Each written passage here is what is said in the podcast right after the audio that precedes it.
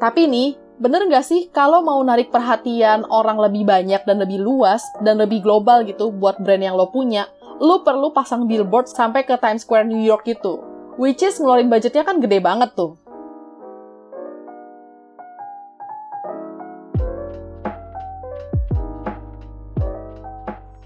Halo semua, welcome back to Ngomongin Bisnis by Melon Branding. Bareng gue Rae, kita masih ngobrolin tentang digital marketing tapi pakai billboard nih.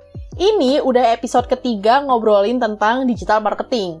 Kalau kalian ketinggalan tentang episode sebelumnya, abis ini lo oprek-oprek deh tuh episode-episode sebelumnya. Karena di sana gue udah pernah ngebahas tentang branding, tentang advertising, tentang marketing juga dalam hal lain gitu.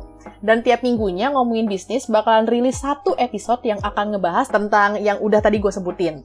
Episode kemarin, gue udah sempet senggol dikit nih tentang billboard sebagai bagian dari digital marketing.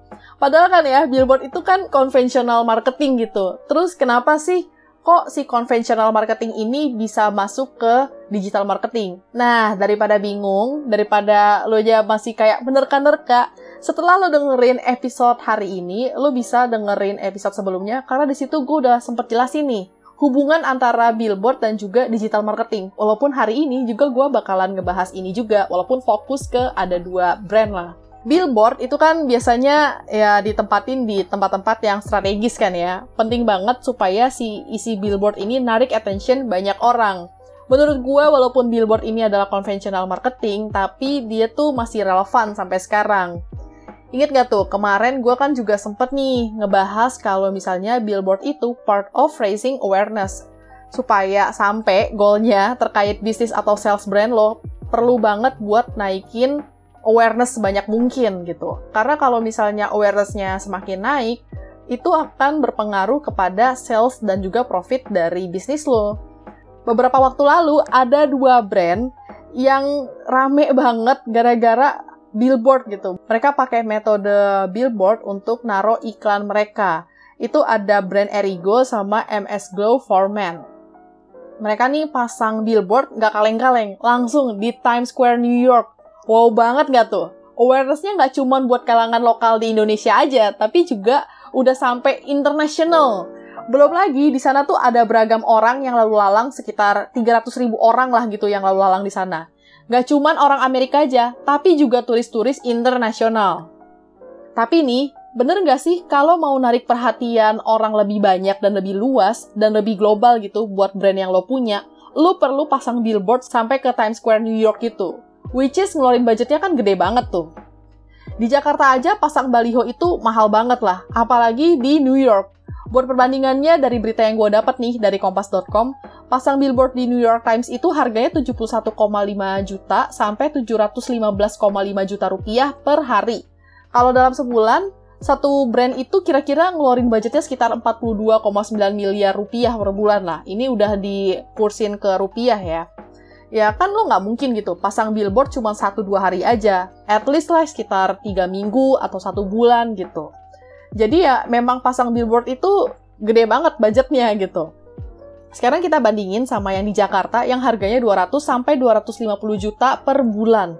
Jauh banget kan harganya? Ya kelasnya juga beda sih. Pasang billboard di Jakarta dan di Sukabumi aja udah beda tuh harganya. Tergantung daerah, banyaknya orang lalu lalang, daya beli masyarakat setempat, dan seprestis apa sih itu tempat.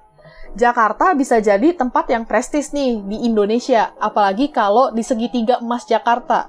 New York bisa jadi tempat yang prestis buat pandangan orang-orang Indonesia. Belum lagi ya si Erigo ini, gue tuh mikir gila nih orang banyak duitnya atau gimana gitu. Dia nggak cuma pasang billboard di New York gitu, tapi di billboardnya itu dia taruh artis-artis dan juga influencer dari Indonesia yang high class gitu, yang gak kaleng-kaleng lah mereka bayar influencernya aja udah berapa banyak kan, belum lagi pasang di Times Square gitu. Terus juga mereka tuh daftarin diri ke New York Fashion Week, yang pastinya itu butuh budget lah. At least buat modelnya, terus juga konsep fashion yang mau mereka tampilin kayak gimana, itu makan banyak budget banget gitu. Sekarang balik lagi nih ke soal billboard gitu. Apakah strategi out of home ini cuman untuk memperluas market ke pasar internasional gitu? Bingung gak lo ngomongin strategi out of home tuh apaan gitu? Kalau bingung, berarti lo mesti dengerin podcast ngomongin bisnis di episode sebelumnya. Sebelum sampai ke jawaban, nggak cuman Erigo kan, yang tadi udah gue bilang pasang billboard di New York Times Square gitu. Ada MS Glow Foreman yang juga pasang billboard tuh di sana. Di billboard itu nggak cuman isinya produk doang ya, tapi mereka nampilin campaign yang mendobrak standar kegantengan laki-laki dan MS Glow Foreman ini tuh jadi menunjukkan sebagai brand yang inklusif gitu mereka adalah produk skincare yang ya buat semua orang gitu, nggak cuma buat orang yang good looking, buat orang yang mungkin kelihatannya biasa aja gitu, atau misalnya nggak termasuk standar ganteng, buat banyak orang itu juga bisa pakai produk-produk mereka. Sekarang nih ya, kan kita udah tadi ngebahas ada Erigo dan juga ada MS Glow for Men yang ada di billboardnya New York. Padahal kan kita juga nggak lihat ya di New York itu kayak gimana tuh billboard yang terpasang gitu atau iklan yang terpasang di billboard itu. Pertanyaan gue ya lo juga sama gak sih kayak gue? Lo tau dari mana juga gitu kalau misalnya si Erigo dan MS Glow for Men itu ada di Times Square? Padahal ya ya itu kan gak cuman gue doang pasti ada banyak orang yang gak ngeliat gitu kan secara langsung kalau misalnya mereka ada di Times Square yang mana mungkin saat ini gitu ya lo tuh yang dengerin gitu lagi ada di Jakarta, di Bandung, di Bekasi, di Bogor atau di mana aja lah yang pasti bukan di New York gitu. Yang pasti gua sama lo tuh punya jawaban yang sama. Kita tuh tahu dari media sosial kan. Nah, strategi itu tuh yang dipakai sama kedua brand ini. Walaupun kesannya ngapain sih lo udah brand yang udah lumayan uh, dikenal gitu ya. Tapi pakai cara-cara konvensional dengan pasang di billboard gitu di era digital ini tuh naikin awareness nggak cuman soal mejengin iklan di platform digital ya, tapi yang lebih penting tuh gimana bikin gaung tentang brand lo itu terus ada gitu. Jadi kalau misalnya gue bisa simpulin gitu, sebenarnya ini kan bagian dari strategi. Lo nggak harus walaupun semua serba digital dikit-dikit di adsin deh gitu, Instagram ads atau Facebook ads gitu. Tapi dengan cara um, pasang billboard kayak gini, ini tuh juga bisa jadi tuh strategi dari digital marketing gitu, karena lo mau bikin gaung di media sosial. Lo juga mesti tahu kecenderungan market lo ini seperti apa. Ya emang sih, bisa jadi nih kedua brand ini tuh ngebidik pasar internasional karena mereka taruhnya di Times Square gitu. Tapi ada lagi nih yang perlu lo pahamin kalau Indonesia suka banget produk-produk Indo yang terpampang besar di luar negeri gitu.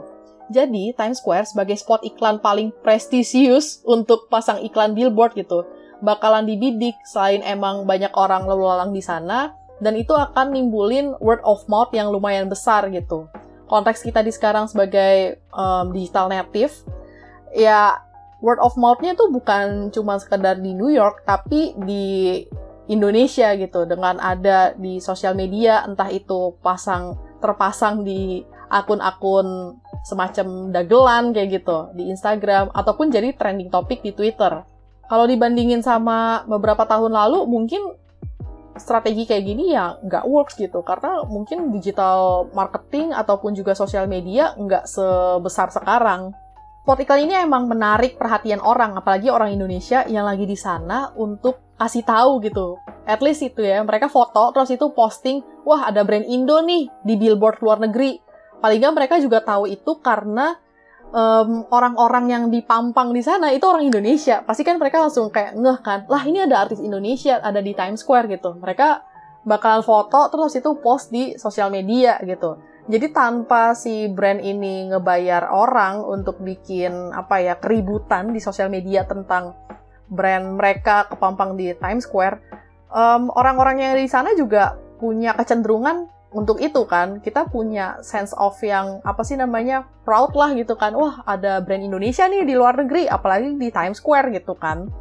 Jadi ya itu yang dipakai strateginya sama kedua brand ini. Ini menurut analisa gue ya terus juga sekali ngepost banyak yang nanggepin makin diupdate lagi kan sama orang-orang Indo yang ada di sana lama-lama jadi deh tuh gaungnya si brand lewat media sosial tanpa mereka dalam tanda kutip ya bayar iklan di platform digital mereka ngebiarin target market ini jadi agent mereka untuk nyampein tentang brand ini gitu.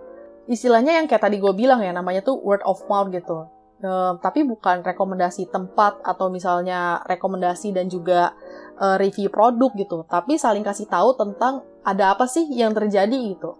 Dalam konteksnya ini adalah ada brand Indonesia, terus juga billboardnya itu kepampang di Times Square.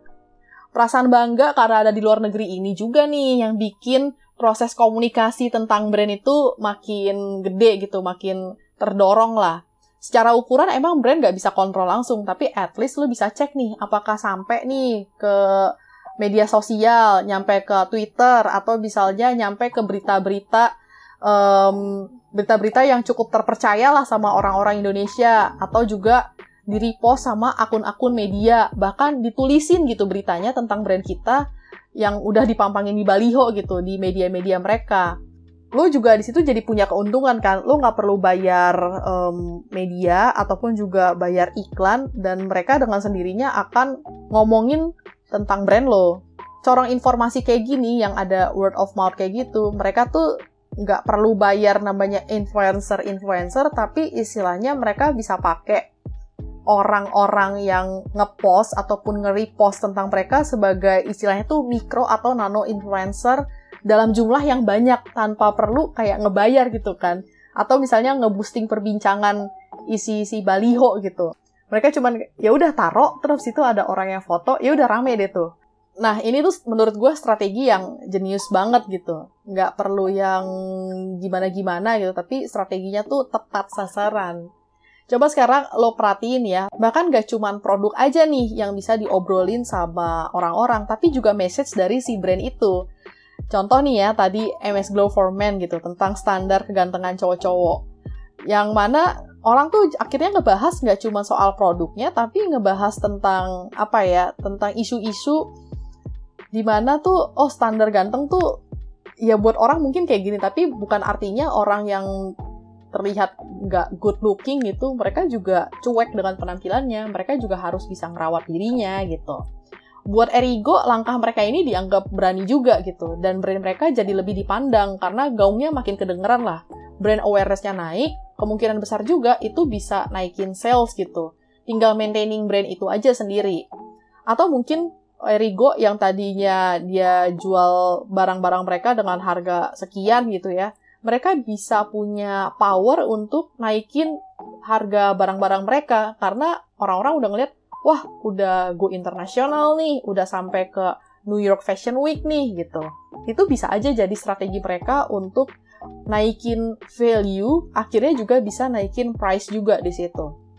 Nah, sekarang udah nanggep kan, pasang billboard di tempat prestisius kayak di luar negeri gitu, bisa jadi target marketnya ya orang Indonesia sendiri, atau kalau orang luar negeri juga bisa sih, karena kan mereka bisa lihat ya trendingnya itu sendiri di media sosial.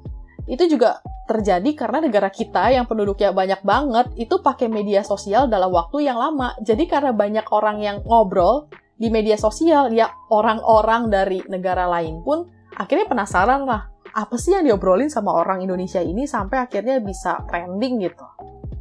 Bikin strategi yang out of the box kayak gini nih, kayak out of home kayak gini, yang bisa menangin hati banyak orang. At least bisa jadi buah bibir dulu deh, biar brandnya tuh nempel di kepala banyak orang. Minggu depan gue masih bahas lagi nih tentang digital marketing. Kali ini lo bebas deh mau tanya soal apa aja dan gue bakalan bahas di podcast minggu depan. Kalau ada pertanyaan, lo tinggal DM kita di @melonbranding. Pastinya ya jangan lupa juga dong di follow. Masa cuma nge-DM doang? Gak asik kan kalau kayak gitu. Karena di akun Melon Branding juga, lo nggak cuma bisa nanya, tapi di situ kita ada konten-konten yang bisa nambah insight buat lo terkait tentang bisnis marketing, advertising tadi gitu, yang bisa jadi insight lah untuk lo ngejalanin bisnis gitu. Dan kita juga nggak cuma ada di Instagram, tapi juga ada nih websitenya di www.melonbranding.com. Lo bisa baca juga versi panjangnya kalau misalnya nyari-nyari tentang eh gimana sih cara gue ngebrandingin ini atau gimana sih cara gue untuk memarketingkan bisnis gue gitu. Itu juga kita punya artikel-artikel di sana, lo bisa baca juga di sana. Thank you udah dengerin gue, sampai ketemu di episode berikutnya. Bye-bye!